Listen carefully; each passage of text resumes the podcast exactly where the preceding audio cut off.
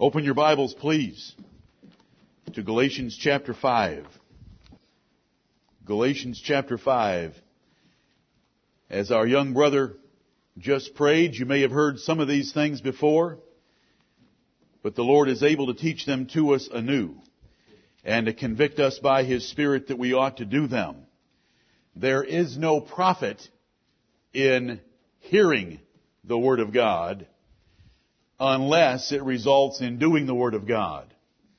Now, if you're going to do it, then you are thankful for hearing it. But just hearing it by itself has no value.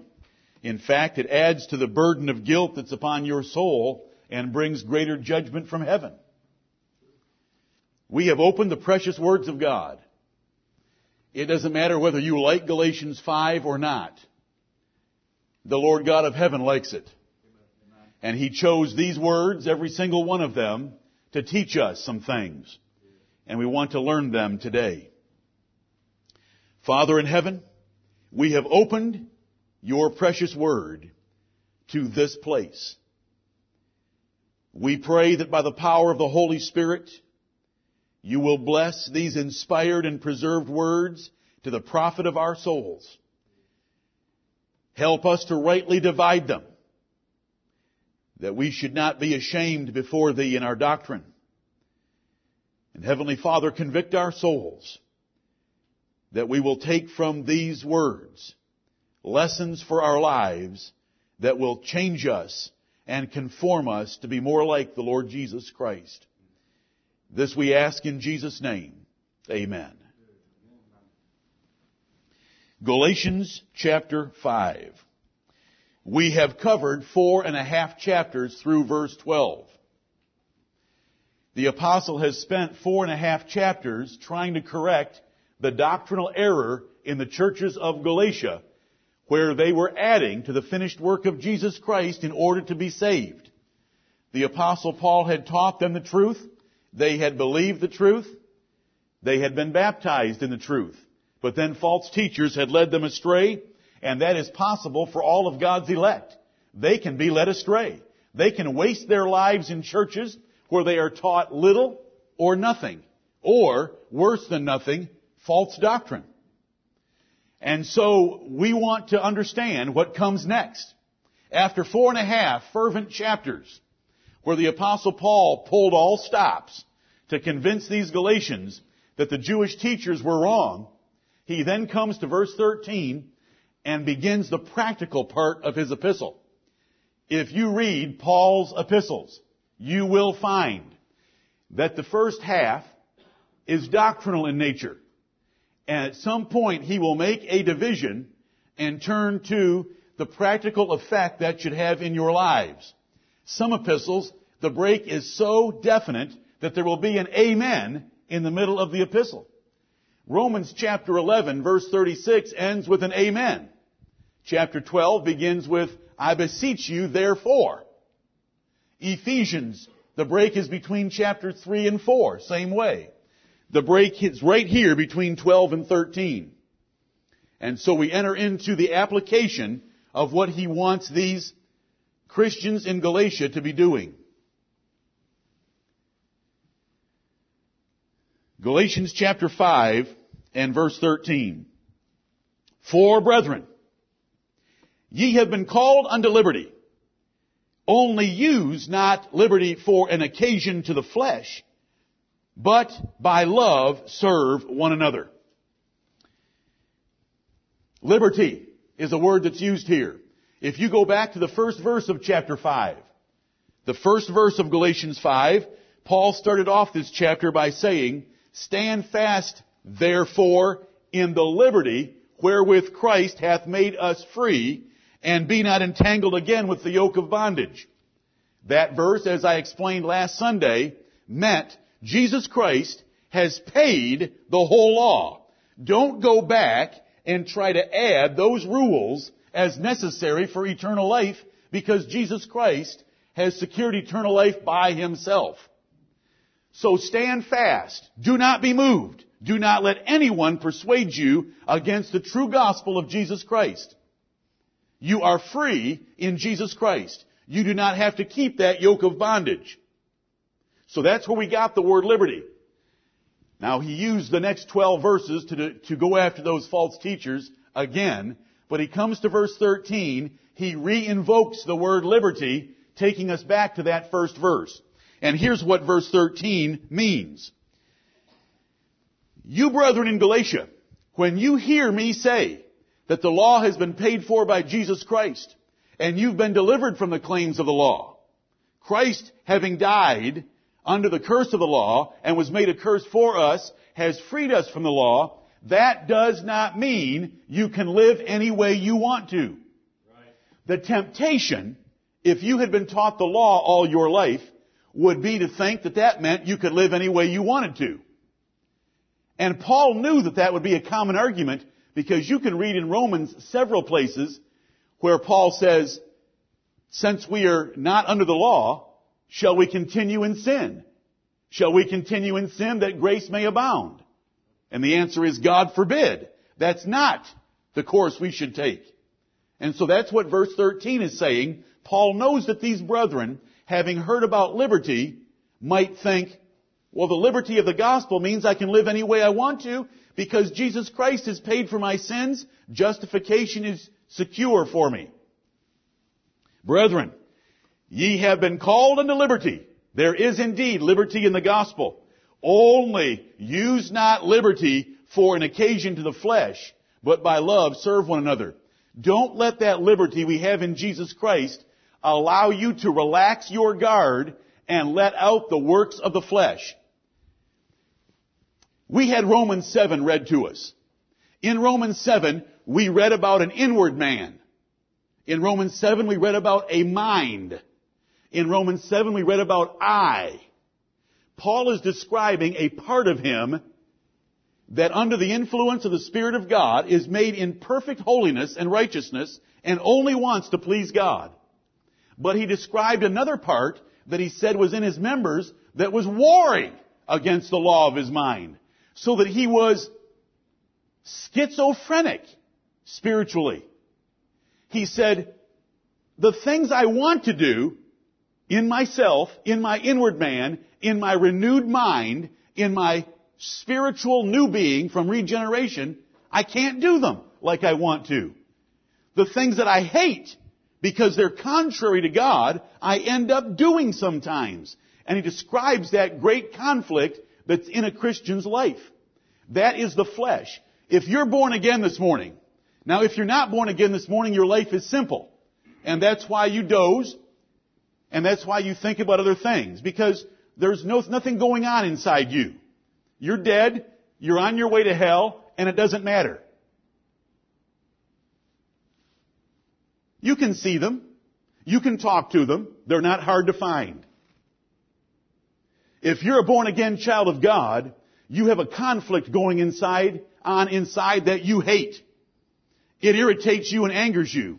You can't wait to get to heaven to where you can get rid of that old man. You are not content sinning. You are not happy sinning. In fact, you never want to sin.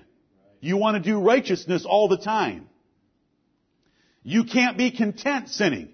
When you sin, it grieves you until you repent of it and turn again to the Lord. You can't continue in it because we had read to us from 1 John chapter 3 that he that is born of God cannot sin. Now that doesn't mean he can't sin at all. It means he can't sin as a course of life and be happy in it. Amen. It's going to destroy him. Because he's got a seed in him. And what that's, what's that seed?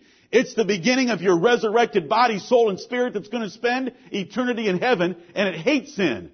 And it will not let you get away with sin forever. Right. It's going to drive you to your knees.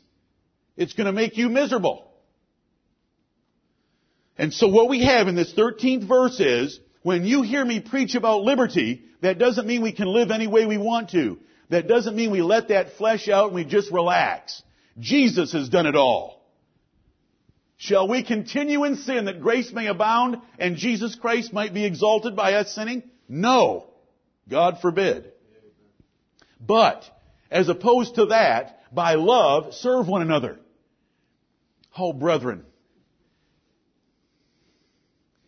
I preach more on brotherly love than even those social gospel preachers out there that only think about love. They don't even know the love of the Bible. And the love they preach about, they pound their people with, they don't pound anything. They, they, they pour syrup over their congregations. But you know how much I emphasize brotherly love, and I am still, at the age of 49, in amazement when I go through the Bible at how often it's mentioned. Right. Here's an apostle that was worked up to a feverish pitch writing this epistle. If you couldn't tell that, you didn't listen very carefully. He spent four and a half chapters out of six pounding a doctrinal error. But as soon as he believes he's run the course that he needed to, to correct them in that error, he turns to love. Be, what epistle do you want to bring to me that doesn't have love in it? I'll bring lots of epistles to you that miss other things, but love is the greatest. Love is the greatest grace. It's the greatest evidence of eternal life. It's the greatest commandment. It's the royal law. It includes all other laws. I've tried to preach these things to you, and here we are bumping into it again right here in verse 13. But by love, serve one another. Now that's not the first time he mentioned it, because he let it slip out in verse 6 of this same chapter, when he said, For in Jesus Christ neither circumcision availeth anything, nor uncircumcision, but faith which worketh by love. He, he, he, just couldn't hold up until verse 13, so he let out a hint in verse 6 of what was coming. You Galatians, forget worrying about whacking off a little bit of extra skin. Forget circumcision. Get serious about your faith working by love. Your belief and confidence and trust in God resulting in good deeds of service towards your brethren. That's what you ought to be doing because that is the evidence of eternal life. Amen. Hold your hand there and go back to 1 John chapter 4. Hold your hand at Galatians 5 and let's look at 1 John 4 that was read to us earlier this morning. 1 John chapter 4.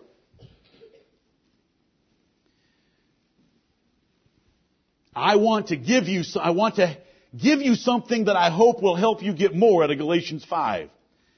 Now I'm way ahead of myself right now, but not really. The word fruit in Galatians 5:22, I believe is misunderstood and misapplied by most Christians. But the fruit of the Spirit. They read that and they say, well, I'm waiting for the Spirit to bear all this fruit in my life. Forget the word fruit for a minute and let me give you a word that has the sense that is intended by that word fruit. But the evidence of the Spirit is love, joy, peace. And see, it totally changes how you look at those two verses. Instead of sitting around in your lazy, your religious La-Z-Boy, waiting for the Lord to generate these nine things in you, you know that it's your duty to generate them, and when they're generated, it's the evidence that the Spirit of God is in you. Because that is what he's teaching in Galatians 5 when he says walk in the Spirit. He doesn't say wait for the Spirit. Are you, do you all grasp the significance of that point? Don't wait for the Spirit. Don't wait for the Spirit to bear fruit. Walk in those nine things and bear them. Show them.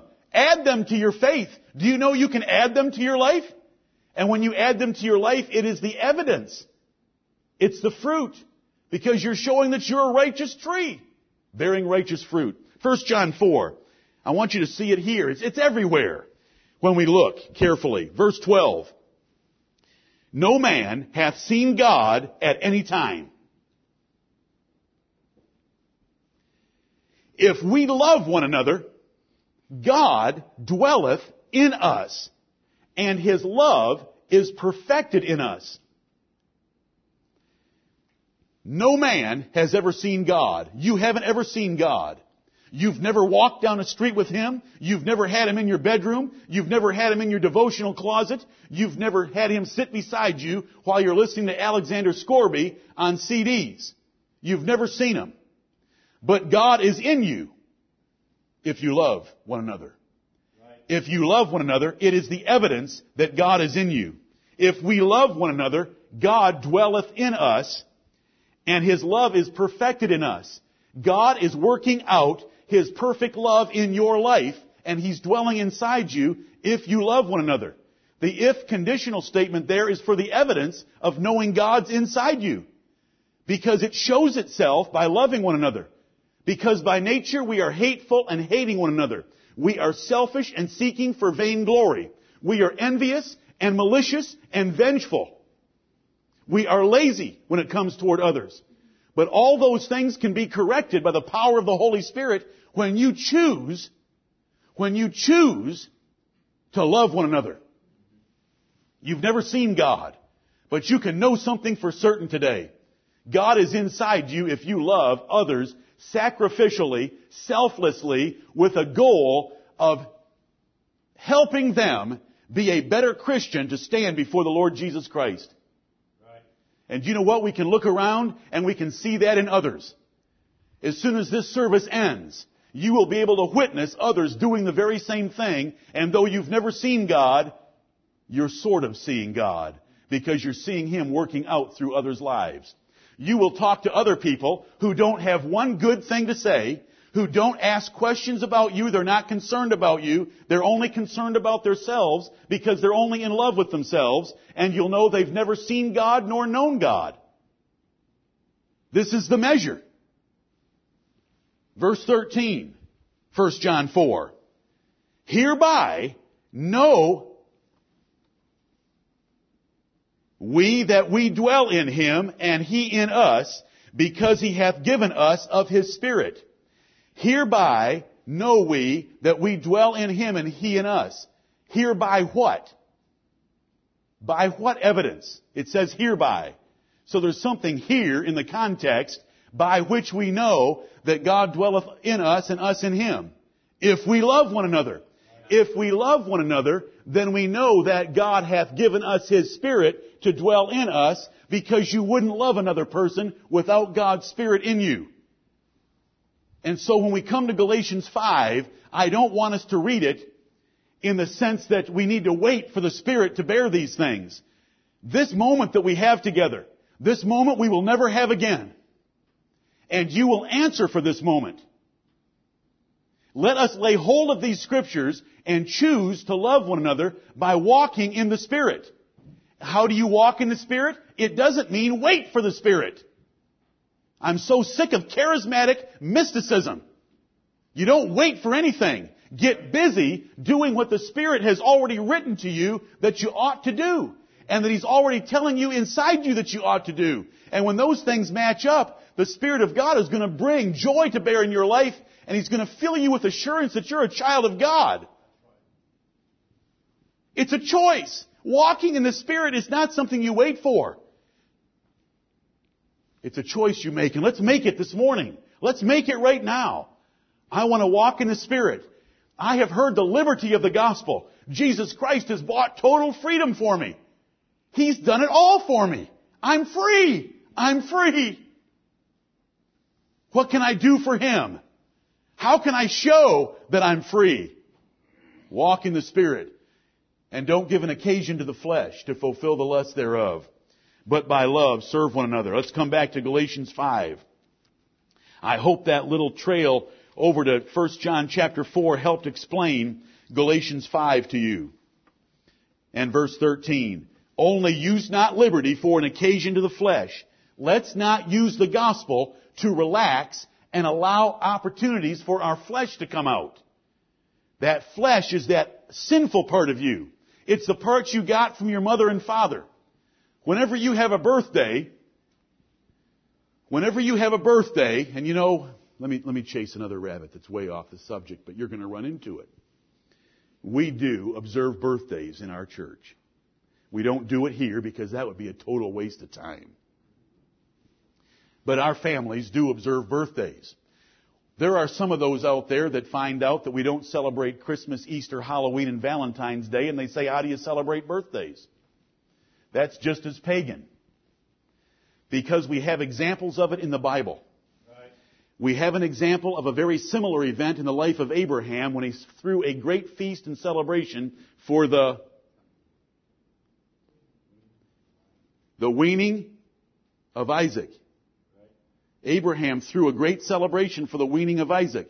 That was a point of passage in the life of Isaac. And the Lord blessed that and honored it. We read about Job rising up early in the morning and offering sacrifices for his sons on their day. Because he feared that in the levity of celebrating their day, they might have cursed God in their hearts. It doesn't say he offered sacrifices because they blew out candles on a birthday cake. It says in the levity of a party, they might have cursed God.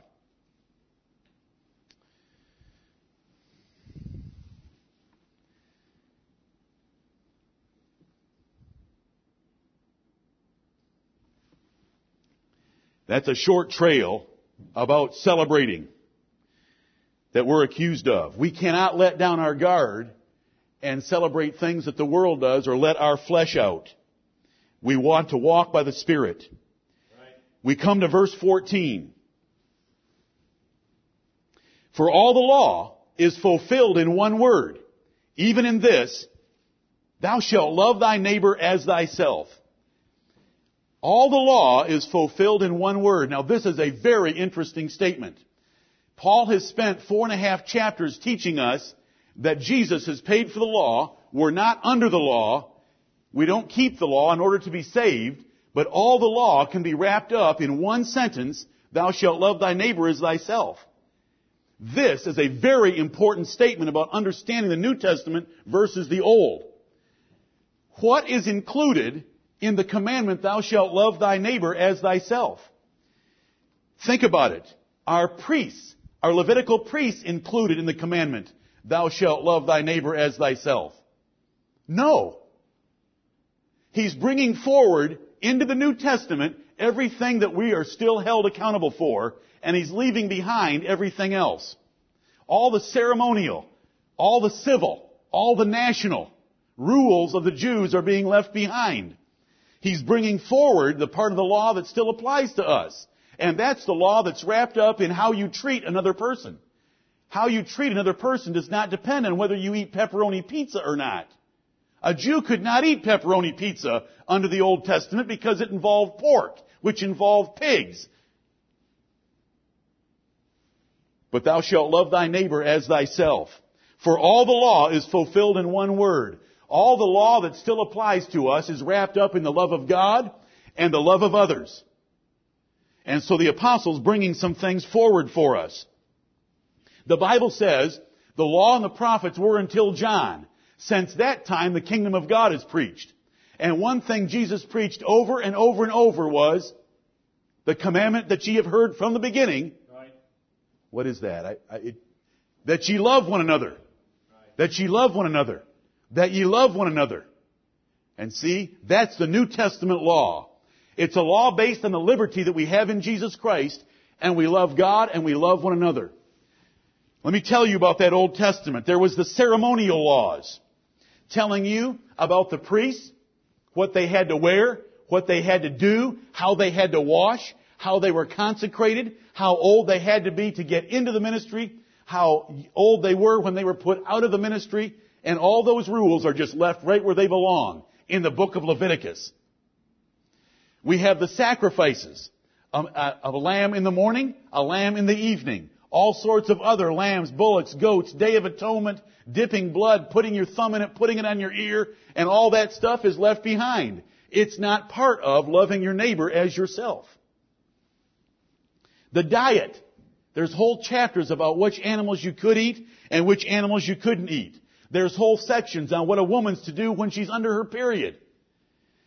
There's child dedication. There's leprosy and whole chapters about the different colors of scabs. All that stuff is left behind because it's not part of loving your neighbor as yourself. The covenant laws of circumcision, the Sabbath day, are gone. Because Paul teaches us in other places that they're gone, and he says right here, Thou shalt love thy neighbor as thyself. Well, what commandments are wrapped up in that? It certainly isn't circumcision. That doesn't do a thing for my neighbor. The Sabbath day doesn't do a thing for my neighbor. Those are covenant laws that God gave to Israel for their special, particular national benefit. Don't ever let anyone tell you that the Sabbath day is for all men. Right. No one observed the Sabbath day until Moses taught the children of Israel to do it after they came out of the land of Egypt. No one had ever kept the seventh day of the week. They'd never thought of keeping it. It wasn't a required day. No one had ever heard about it. You say, but, but, but didn't Adam keep it? Because he had Genesis chapter 2 that said God had hallowed the Sabbath day? Did Adam have Genesis chapter 2? Did Noah have Genesis chapter 2? Did Abraham have Genesis chapter 2? Who had Genesis 2? Israel at about the time of Moses' death. They never had heard of it before. Listen, it's so, I, I love to run into these Seventh day Adventists and tell them that I'm thankful to be a New Testament Christian and I don't know why they want to be an Old Testament Sabbatarian. And then you show them from the Bible. The Sabbath was a special deal between God and the people of Israel right. to reward them and to honor them and to bless them of having one day off in seven because they had to work so hard in Egypt. They had never heard of it before. Do you know how you know? Because they got terribly confused about manna collection.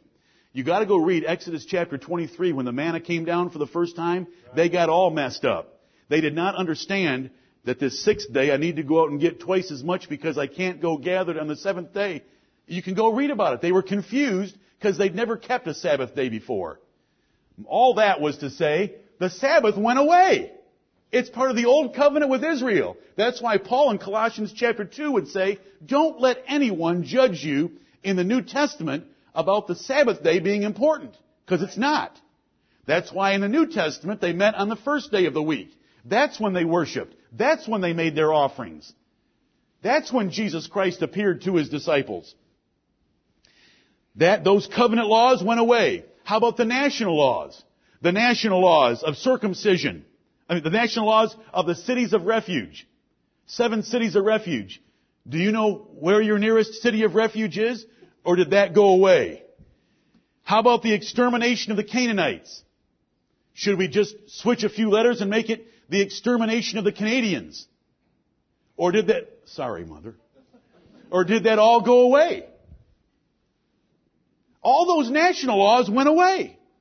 The national laws of restitution and slavery for thieves and so forth are gone. We can gather principles of wisdom from those commandments, but they're no longer binding on us. What's binding on us? Thou shalt love thy neighbor as thyself. Because it includes all the laws that are to be brought forward, the ones on how we treat other people. Now you can go get principles back there. Watch. The apostle Paul says, doesn't the scripture say, now this is Paul, he's the one that wrote this, and said if it's not wrapped up in the commandment, thou shalt love thy neighbor as thyself, it stays back there. He said, does the law say, thou shalt not muzzle the ox that treadeth out the corn? Right. Does God really care about oxen? This is Paul reasoning in 1 Corinthians 9. Is, is Paul a member of PETA? And does he really get worked up about oxen? Or, this is Paul's words, does he say it all together for our sakes? New Testament ministers are to gather from a verse like that that there's a principle in the mind and heart of God that when you are laboring in some particular endeavor, that endeavor ought to pay the bills. So Paul reasons from it. He goes back and gets a principle, but he doesn't go he, nowhere does he tell the Galatians, don't you dare put a muzzle on your ox. He gets a spiritual principle out of it instead. Galatians chapter 5. Thou shalt love thy neighbor as thyself. The second commandment, thou shalt love thy neighbor, doesn't teach us anything about the Levitical priesthood. It doesn't teach us anything about circumcision, the Sabbath day, the Canaanites, or pepperoni pizza. It teaches us to, to love one another as we love ourselves. What remains is the love of God and the love of neighbor, which Paul and James and Peter repeat throughout the New Testament. That's what remains of the old law. All that came forward were those things and other things that are added to them.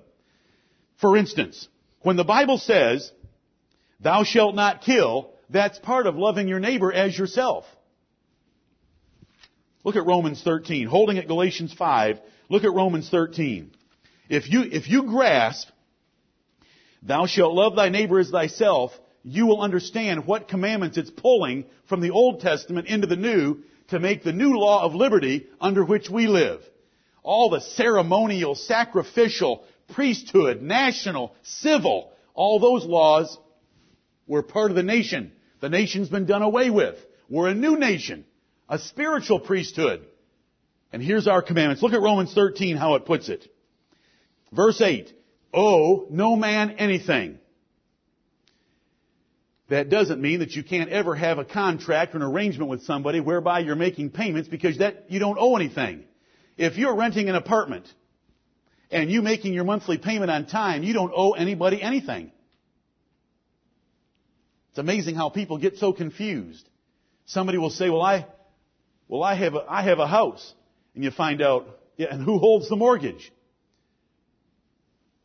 Who holds the mortgage? That's the same thing as owing a landlord if you're going to call make, having a monthly obligation owing somebody. This is being in debt and not paying them, defrauding somebody. Somebody will say, well, I owe my house free and clear. You owe just the same. Ever heard of tax liability? You have tax liability in, into the indefinite future upon that property, just like a mortgage has a claim against your property, and just like a landlord does. Forget all that. Owe no man anything. Do not do anything to defraud a man or to deny him what he's expecting from you. You know, if you're a day late, now you owe a man. When you're in a contract, owe no man anything, but to love one another. What's the thing that you owe others the most? Their love to them. For he that loveth another hath fulfilled the law. For this, Thou shalt not commit adultery. Thou shalt not kill. Thou shalt not steal. Thou shalt not bear false witness. Thou shalt not covet.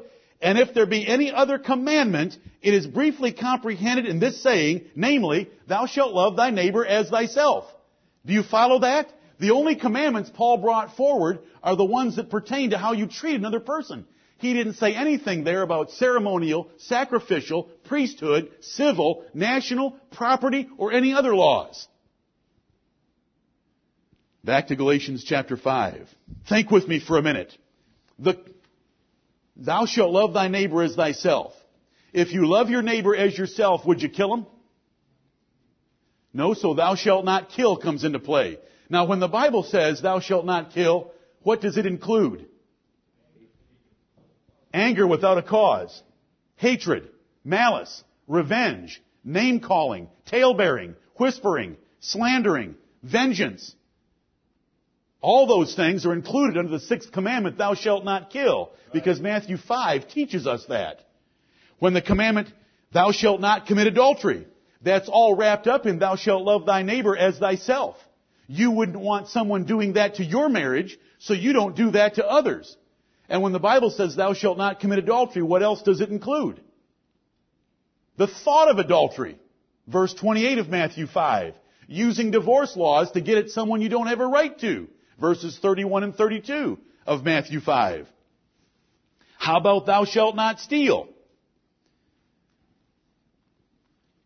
Is that included in the commandment, thou shalt love thy neighbor as thyself? Right. Do you want your neighbor stealing from you?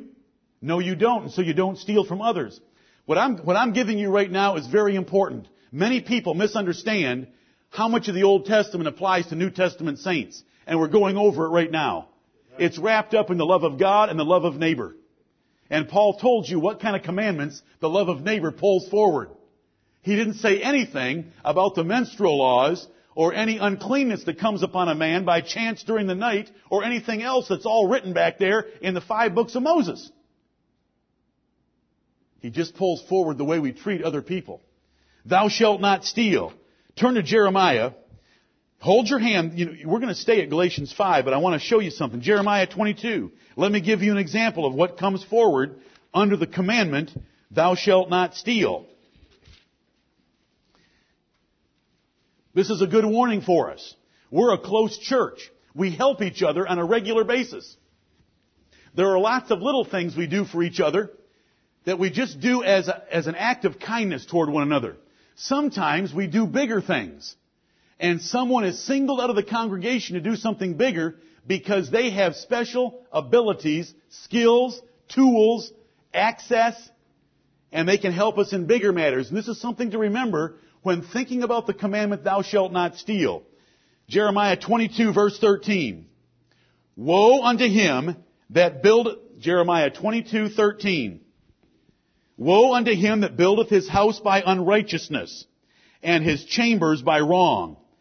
Here's a man that's getting ahead in his house and estate illegally, unscripturally, wrongly. Here's the definition of what he's doing wrong.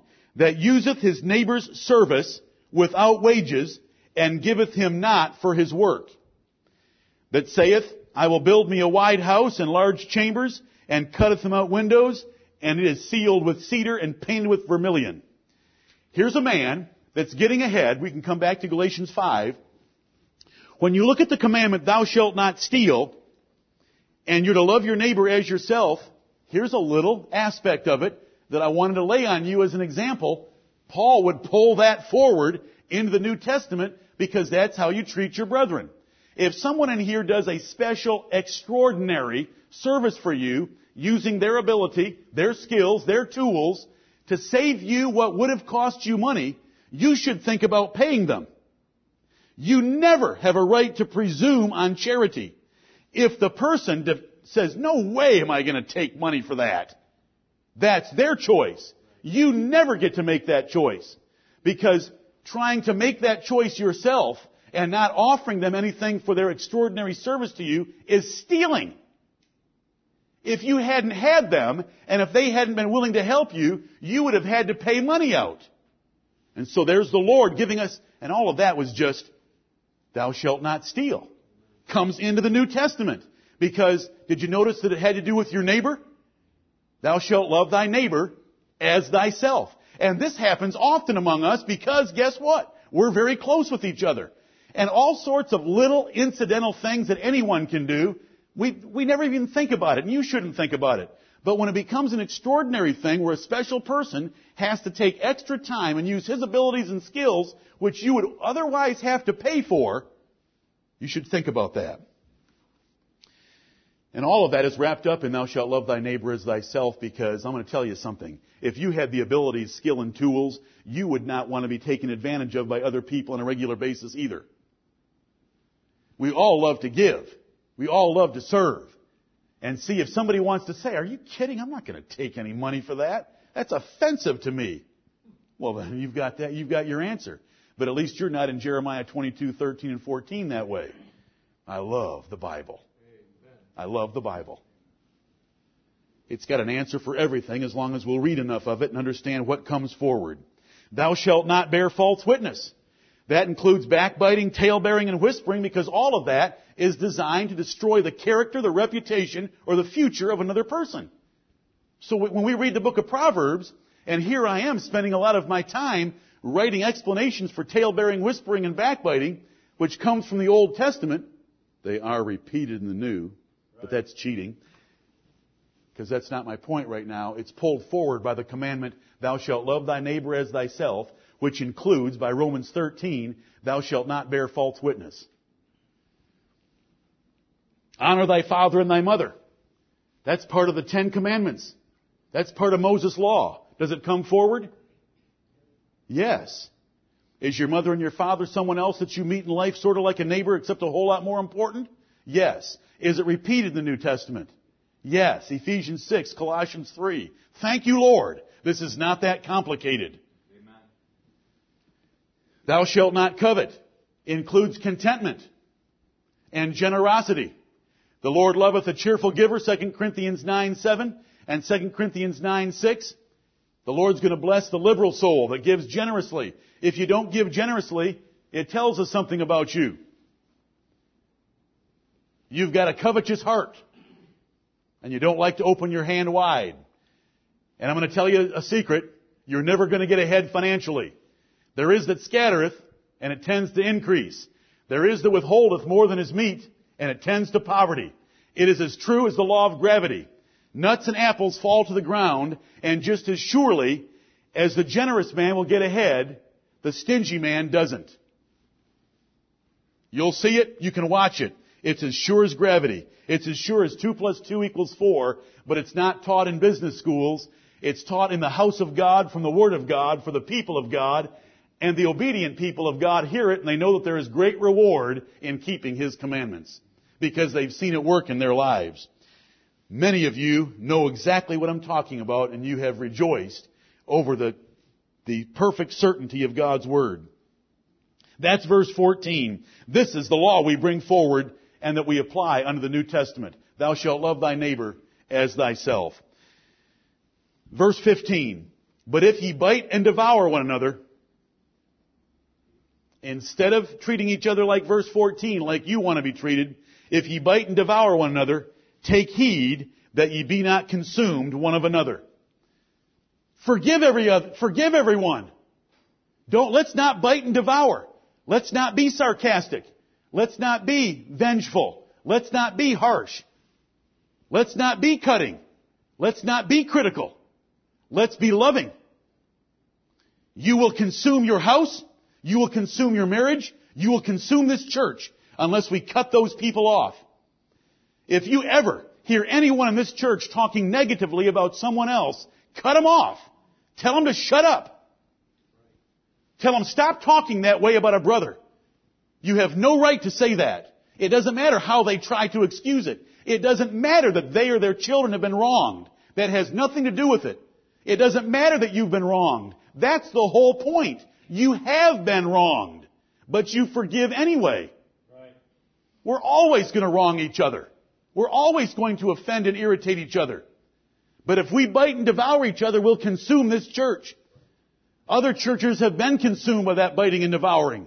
And if they're not consumed by closing the doors, they're consumed by having a bunch of cliques inside because it's this clique that bite and devours that clique, and that clique bites and devours this clique, and the church is divided and all busted into splinter groups, and this person hates that person, and you go into some churches and you find out they've had a feud running for 20 years in the house of God. Unbelievable. The Bible says that an angry countenance driveth away a backbiting tongue. If you hear someone backbiting in this assembly, shut their mouth. Stop talking that way about anyone else in this church.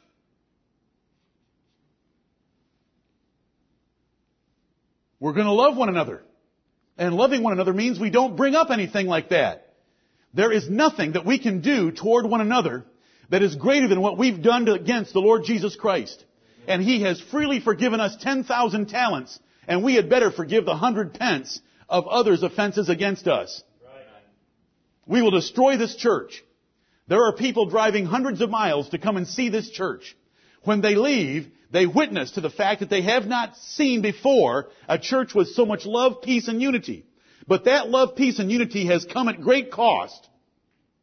That love, peace, and unity is maintained by great cost every day in the history of this church. And the Lord the Lord of this church needs every single one of you participating in cutting off backbiting tongues and whiners and complainers and anybody feeling sorry for themselves or their children.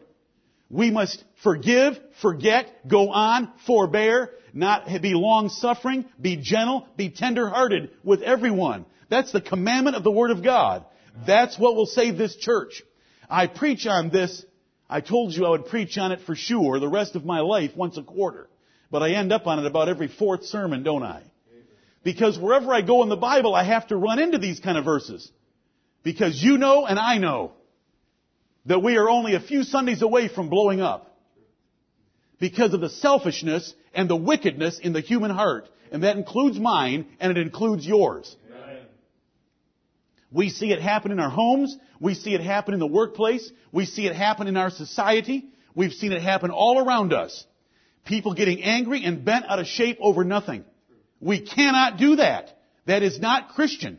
Jesus Christ did not do that. He commands against it. And if we do it, we'll destroy our church. Every one of you children should love one another. And every one of you parents should make sure your children love one another. And love is shown first and foremost by forgiving anyone else what they do against you. It has nothing to do with pleasant feelings toward other people. It has nothing to do with saying, I love you.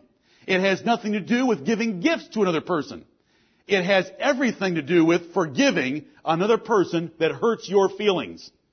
Do not let your children ever go home and complain or whine about someone else in our assembly. If we bite and devour one another, we'll consume the church. A kingdom divided against itself cannot stand. A house divided cannot stand.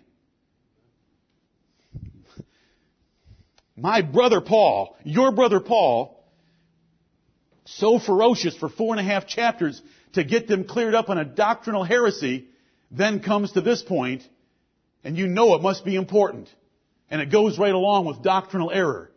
Because where there are people that have left the liberty of the Lord Jesus Christ, and they start tacking on things that you have to do in order to be saved, then they start justifying the way they treat other people. Carnal churches have division and strife. Do you remember the church at Corinth? Paul said, I can't even teach you the things I would like to because you are still babes. Because is there not strife among you? 1 Corinthians chapter 3, the first three verses. You say, Pastor, are you angry?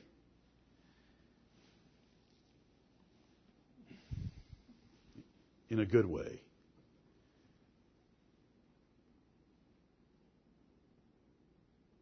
I live scared every day of my life. Because I don't know if you're all tough enough to tell somebody to shut up.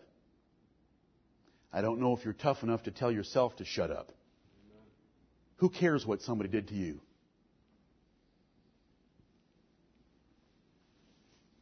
What if they burned your house down around you and you were standing naked in your pajamas out in the driveway with the rest of your kids while the local fire department pumped 110,000 gallons of water all over your furniture and belongings, but then he came and apologized? What are you going to do about it? You know, the guy's going to be locked up for a while. I'm, I'm making an extreme example. Let me tell you something. Burning down your house and leaving you naked and destitute is nothing. Right. Nothing. Nothing. Should be able to scoff at it. Because you've done a million times that to the Lord Jesus Christ and He freely forgave you. Right. Maybe He just got a little bit upset and took a blowtorch and burned you out during the night. You know, he had a bad day. So we forgive him. You say, that's just bizarre. That's crazy. No, it isn't. Not at all.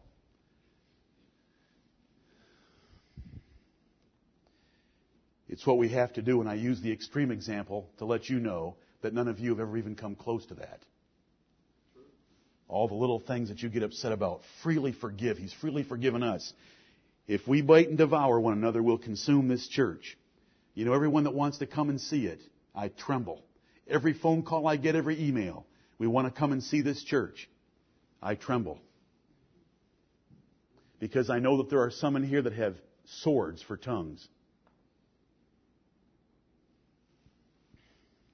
Thankfully, they're in a very small minority. And every visitor understands that. For us to be pleasing to the Lord Jesus Christ, there are no cliques, there's no visions, no divisions, there's no discord, there's no unhappiness. We don't whine, complain about anyone else. We freely forgive, we love, we're tender hearted. We exalt others, we rejoice with them in their goodness. We should never be rejoicing in anything happening to us or our children. Never. Why in the world do you want to tell us about something good happening to you unless you're giving all the honor and the glory to God? Why aren't you seeking out what good has happened to other people and blessing and praising and honoring them? The Bible says, rejoice with them that do rejoice. It doesn't say get others to rejoice with you when you're rejoicing. No, that's right here. You know, I couldn't help it. It's right here. I didn't plan this. Galatians 5:15 there it is. If ye bite and devour one another take heed that ye be not consumed one of another. I've seen families that bust up break up hate each other go their separate ways. You look back a little bit into their history it's very easy to figure out. They bit and devoured one another.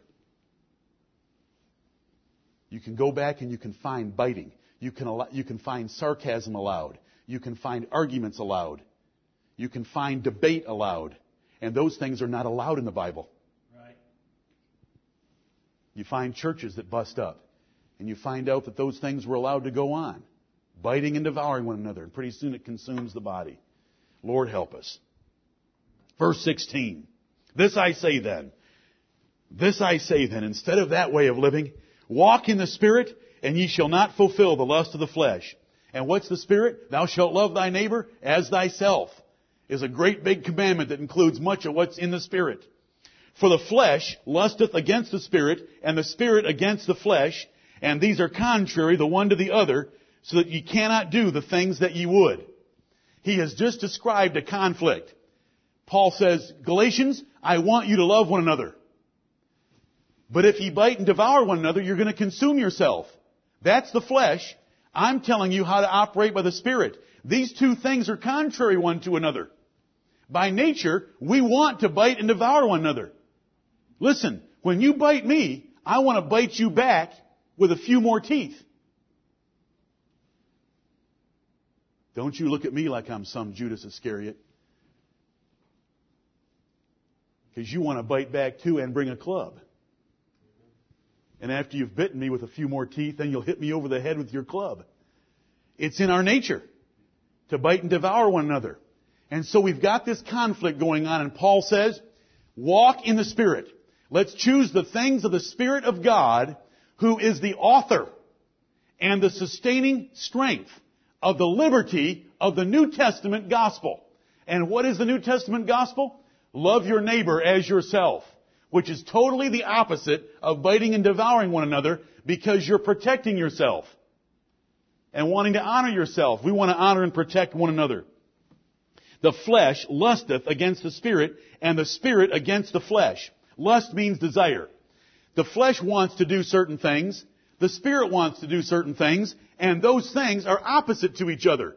And so we live this life constant. Listen, you wrong me, I got a thought inside for you. But it's in my old man. I hate to even tell you that. I wish I could get rid of it. Thankfully, I've got Romans 7 to back me up. But I've got, I've got an ins- I don't even have to think about it. I don't have to go to a book and figure out how I ought to word this hatred to myself.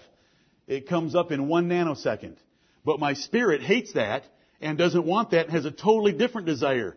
Hey, just forgive that person. You've done that to the Lord about two trillion times.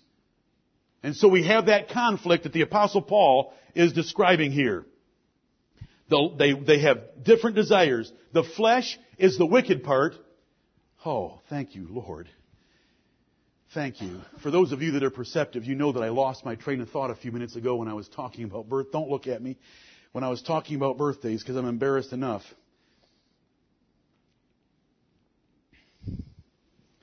I may have lost it again. The flesh lusteth against the spirit, and the spirit against the flesh, and these are contrary the one to the other. When you observe a birthday, when you observe a birthday, who, who's just, I think I know someone in here that just turned 50. But I'll, I'll, I'll leave that to your imagination. Someone just turned 50. When we have a birthday, do you know what we're celebrating? The age of our flesh. That's the thing born to your parents. And that thing born to your parents is not just a body. It is a principle within inside of you that is based on wickedness and evil. It is depraved from Adam. And that flesh loves sin. And that flesh wants to sin. That flesh has lusts. It has desires.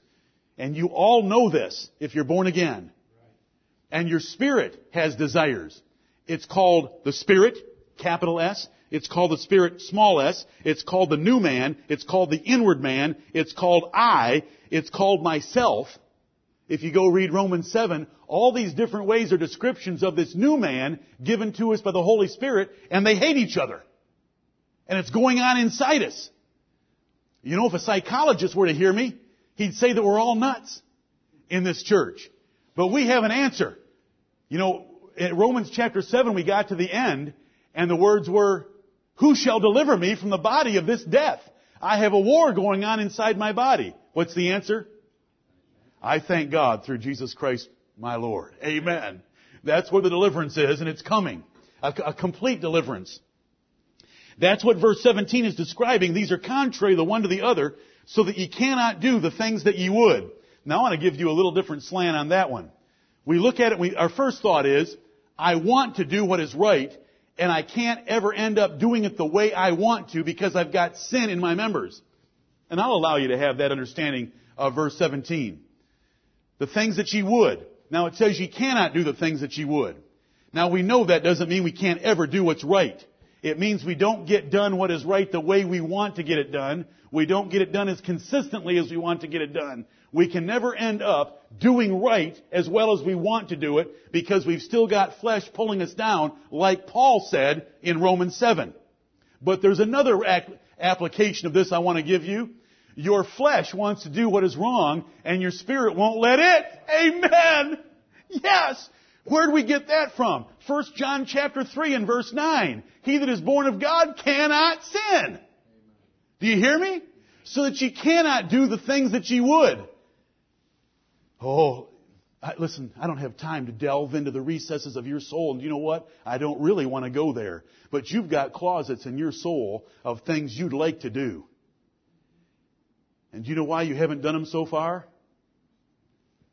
Because you can't do them because the Lord won't let you do them. Isn't that wonderful? Yes. Thank you. Do you know where we all could be?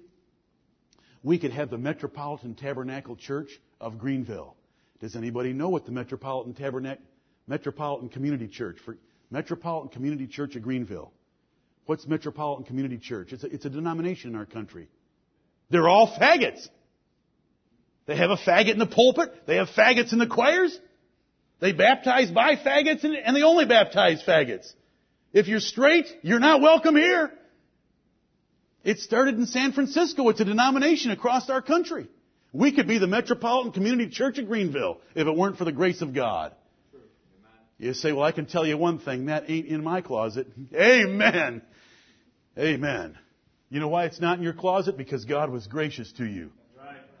And you know what? If it's in your closet, that's okay.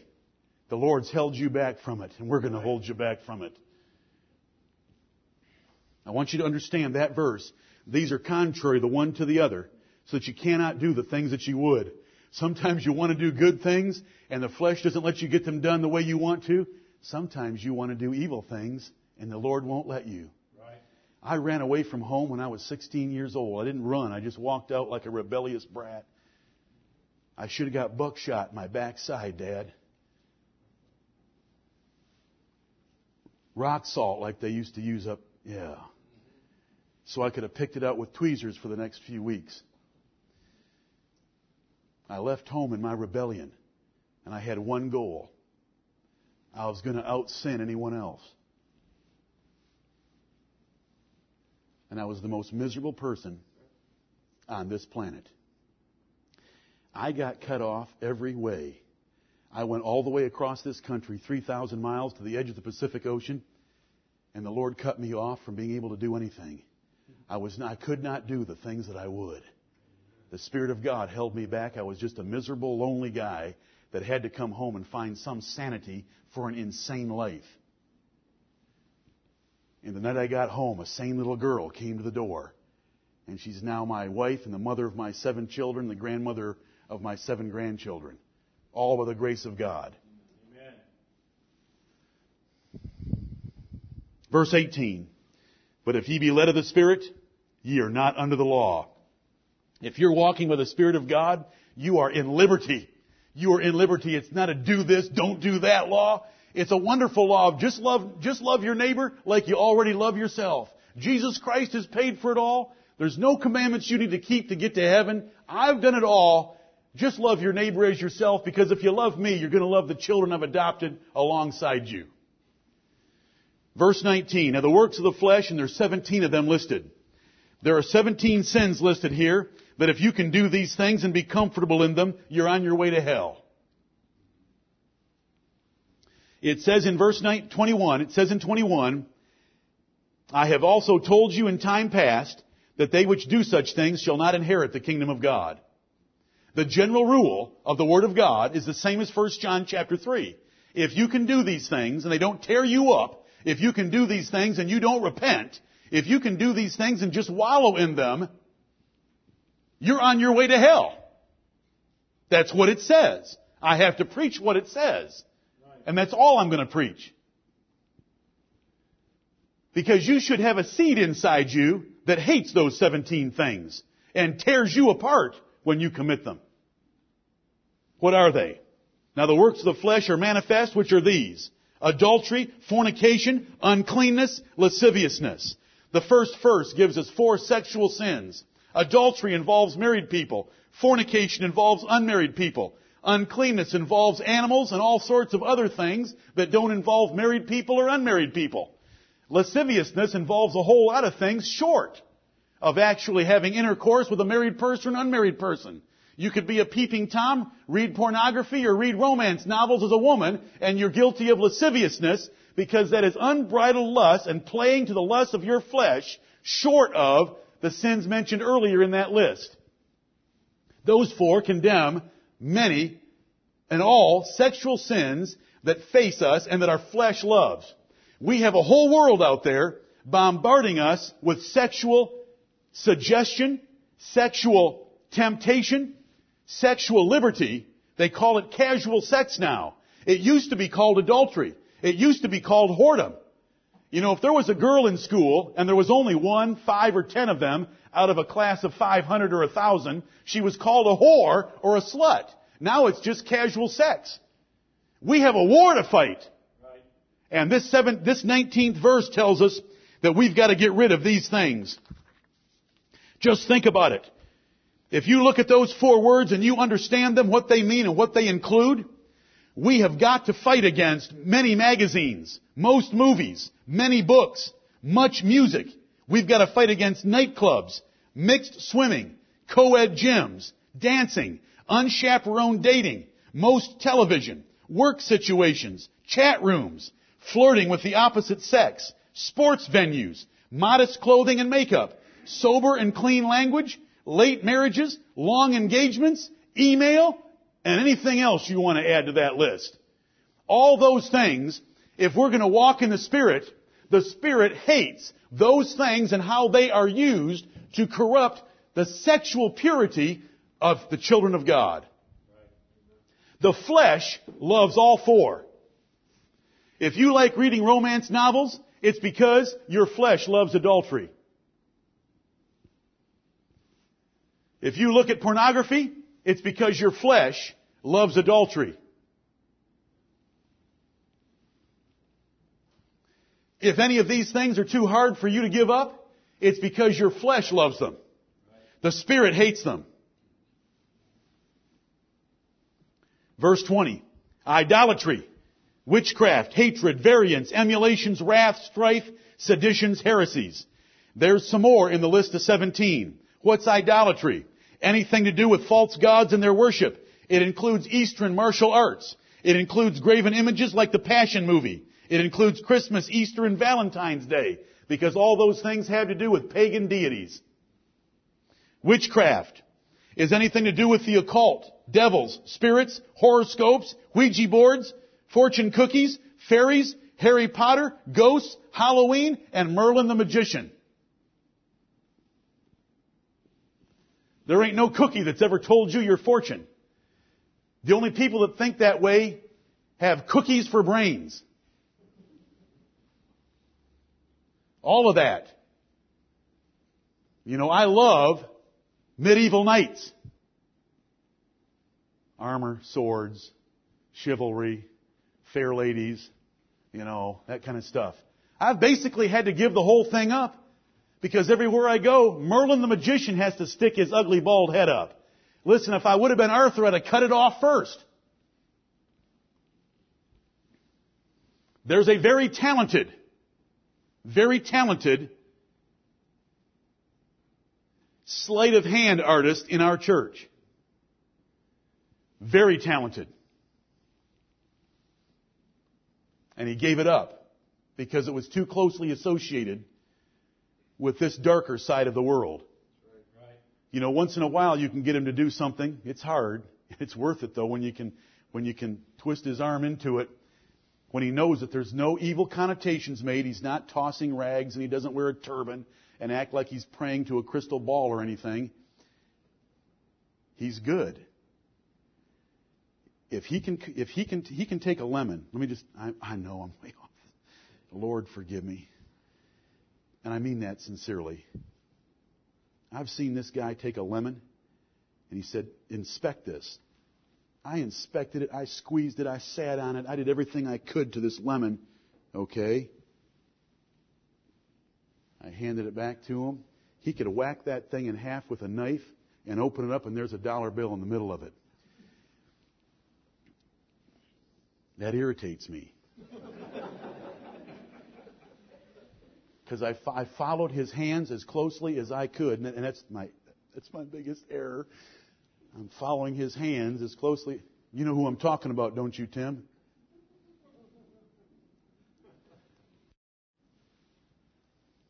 I said all that to say I commend you, brother. I've had to give up something that I like to a certain degree, and you've given it up in your life. You were very good at it. You could have done things with it, and it'd have been a whole lot more fun than trying to get along with all those guys at Lockheed. But that's the effort some of, you know, and, and all of you have made other, you've cut out fairy tales, you've cut out Harry Potter, you've cut out other things in your lives so that you will not be guilty of any association with witchcraft. Play, praise the Lord. That the Lord Jesus Christ and the Holy Spirit does not want us to associate with witchcraft. Amen. There's only one source of wisdom, understanding, and blessing or judgment on the universe, and it's from the God of heaven. Right. It's not an evil spirit It's by anything. The devil can't do a thing even to a pig. I want to just enjoy this for a second. The devil had to come and ask permission of the Lord Jesus Christ before he was glorified if he could go into a herd of swine. Right. Does that comfort you at all? That gets me excited. There's, do you know where he was? He wasn't standing talking face to face. Where was he? He was on the deck asking the Lord Jesus Christ if he could have permission to go into a herd of swine. Don't you ever fear the devil. Resist the devil. Fear the Lord. Amen. So that he doesn't turn you over to the devil. Hatred. Hatred. Holding ill will towards someone else instead of loving them. Variance. Variance. What does that mean? Different. Being different. Being in disagreement with us. Being sowing discord among the brethren. Being divisive. Debating. That's all wrapped up under the word variance. The Bible is very clear about a church. We are to be of one mind, of one heart, of one judgment, of one mouth. Amen. If you think that we're wrong on some point, then pray about it. We don't want to hear your dickering about it. We don't want to hear your division about it. Submit a suggestion meekly and with respect to the man of God and he'll look at it. But we all have one mind. Variance is God hates those that sow discord among brethren. That's what the word variance means. Emulations. An excessive competitiveness to match or equal someone else in anything. That's what the word emulation means. You know, this is from the old outline forgotten sins because no one uses that word anymore. America loves competitiveness. But in the house of God, there shouldn't be competitiveness. There should be no guy worried about how many dates he's had compared to anyone else. And you know what I mean by dates? I mean having any social activity with, uh, with a girl in our church. No girl should be thinking the same thing. No man should be thinking competitively about his job, his car, his house. But America's sold on that. Always racing to outdo someone else. And that's what the word emulations means. Excessive competitiveness to equal or exceed another person, anything. Wrath. Hot anger that you don't have under control and obviously it's unjustified. Strife. Fighting. Grudges. Bitterness. Contests. Opposition. Seditions. Efforts to overthrow the authority in any place, whether it's the government or the church or a home. Sedition is talking behind the back of someone in authority in an effort to overthrow their authority. It doesn't belong in the church of Christ. Right. Heresies, doctrinal error, anything different than what the church believes and teaches. You don't have a right to talk about it. We have a rule here. If you think that you understand something in the Bible differently than the pastor and what's taught here, you may remain a member here under two conditions. You don't talk about it because to talk about it is to be seditious. you are able to listen to the pastor preach on other things.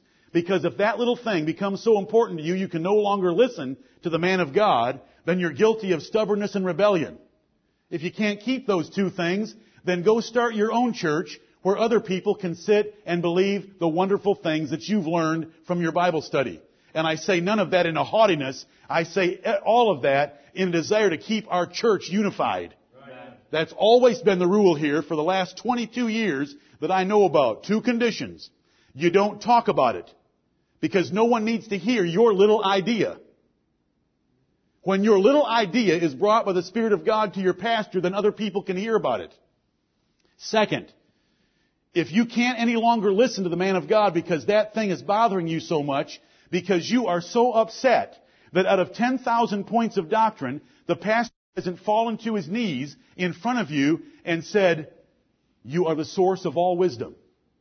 Thank you so much for this one point out of 10,000. And so you're no longer able to listen to the pastor because that's grinding at your soul, then you've got a problem. You've got the problem, we don't. We're not going to change on anything we believe in this pulpit or this church until the Lord gives us overwhelming evidence to do so. And your little ideas from five minutes of Bible study are not overwhelming evidence. We've changed before and will change in the future. And none of what I've just said has been said arrogantly. I want the truth from whatever source it comes from. I don't care if I read the New York Times tomorrow, which I consider filth, and I learn something from Benedict the 16th. If it's true by the Word of God, you're going to hear it next Sunday. Amen. But I do love unity, and I hate sedition. Amen. And so does everyone else right. when it involves their authority. Every father hates sedition if his wife was sowing sedition against him with the children when he wasn't around. Every master hates sedition, don't they, Lou? When employees start talking among themselves against the master. It's just that when it's authority above us, it gets real easy, doesn't it? Then all of a sudden it's sort of acceptable because we can talk against the government. But while you're talking against the government, I hope your wife and your children are at home planning your overthrow. And that they all hate you. While you hate our government. The government we have is the government God gave us, and we're going to submit to it, be thankful for it, pay its taxes, and give them honor. And let me tell you something, if George W. Bush and I'm dropping his title for the moment, came through that door, and I wrote you that earlier this week, and I mean it with all my heart. He would be called President George W. Bush, and we would give him great honor. He's the commander in chief of this nation, and we would show it. Do, have, do I have Bible verses for that? Romans chapter 13, go try it on. Tribute to whom tribute is due, honor to whom honor is due. Amen. We would show him honor. Amen. God put him in that office. Seditions, heresies, envyings, resenting someone else for an advantage they might have over you, murders. You say, well, I've never committed murder, so that doesn't belong to. We've all committed murder. Anger without a cause. Right. Matthew 5, 21 through 26. Anger without a cause. Calling somebody a fool without a cause. Backbiting. Talebearing. Whispering. Oh yes. We're murderers. But there shouldn't be any of that in the church of God. Drunkenness, revelings. Revelings is partying. Wide open, unrestrained, foolish, ridiculous, laughing, crazy, craziness. That's what reveling is. And such like. Whenever you read those words in the Bible, here we've just gone through a list of 17 and Paul says, I don't have paper or ink. And such like any other sin that compares to these, you can go ahead and include it in the list. So you can go ahead and include in that list, you know, anything else that's a sin like those, whether it be, whether it be gluttony, disobedience to parents, backbiting, lying, purloining, prognostication, jesting, heady, answering again, tale-bearing, foolish talking, or a whole lot of other sins the Bible gives us. And then he says, of the which I tell you before, what, what tense is the verb, I tell you? Present. Of which I tell you before, as I have also told you in time past, that they which do such things shall not inherit the kingdom of God. Let me tell you how nice Brother Paul is by the Holy Spirit. I tell you before. Do you know what he means? I'm giving you a warning in advance before you stand before Jesus Christ and find out that these things are unacceptable in his kingdom. Revelation chapter 21 and verse 8, all liars, whoremongers, adulterers, sorcerers shall have their part in the lake of fire. Nothing unclean shall enter into that city. Revelation 21, 27. I tell you before, as I have told you in the past, he's now telling them in the present, but he's telling them in the present something bef- uh, before an event that's going to come in the future. The judgment of Jesus Christ. And we will end right there for this morning. The fruit of the Spirit will have to wait. The nine things that we can put on in our life, we put them on. We don't wait. We walk in the Spirit. These things you can put to death. Because look at what it says in verse 24. It says, They that are Christ's have crucified the flesh with the lusts and affections thereof. To crucify something is to put it to death. Those 17 things are desires that are in your life. They're in your flesh. And you're to put them to death. And to walk in the Spirit. And we're to wrap everything up toward other people in the words, thou shalt love thy neighbor as thyself. You already love yourself very much. You're very protective of yourself. You're very protective of your children. Forget you and forget your children. Get very protective of others and their children. Instead of just caring and worrying about you and your things, care and worry about others and their things. May the Lord bless us to do this. Let's hate biting and devouring. Let's cut it off wherever we hear it. And let's have a church that pleases the Lord Jesus Christ. This is the liberty of the gospel. None of this is hard. This is not hard. You don't have to be going out to your flock every day and killing an animal and hauling it to the priest. This is easy. You already know how to love. You're full of it for yourself. Just share a little bit with others. Thou shalt love thy neighbor as thyself. And the Lord's pleased.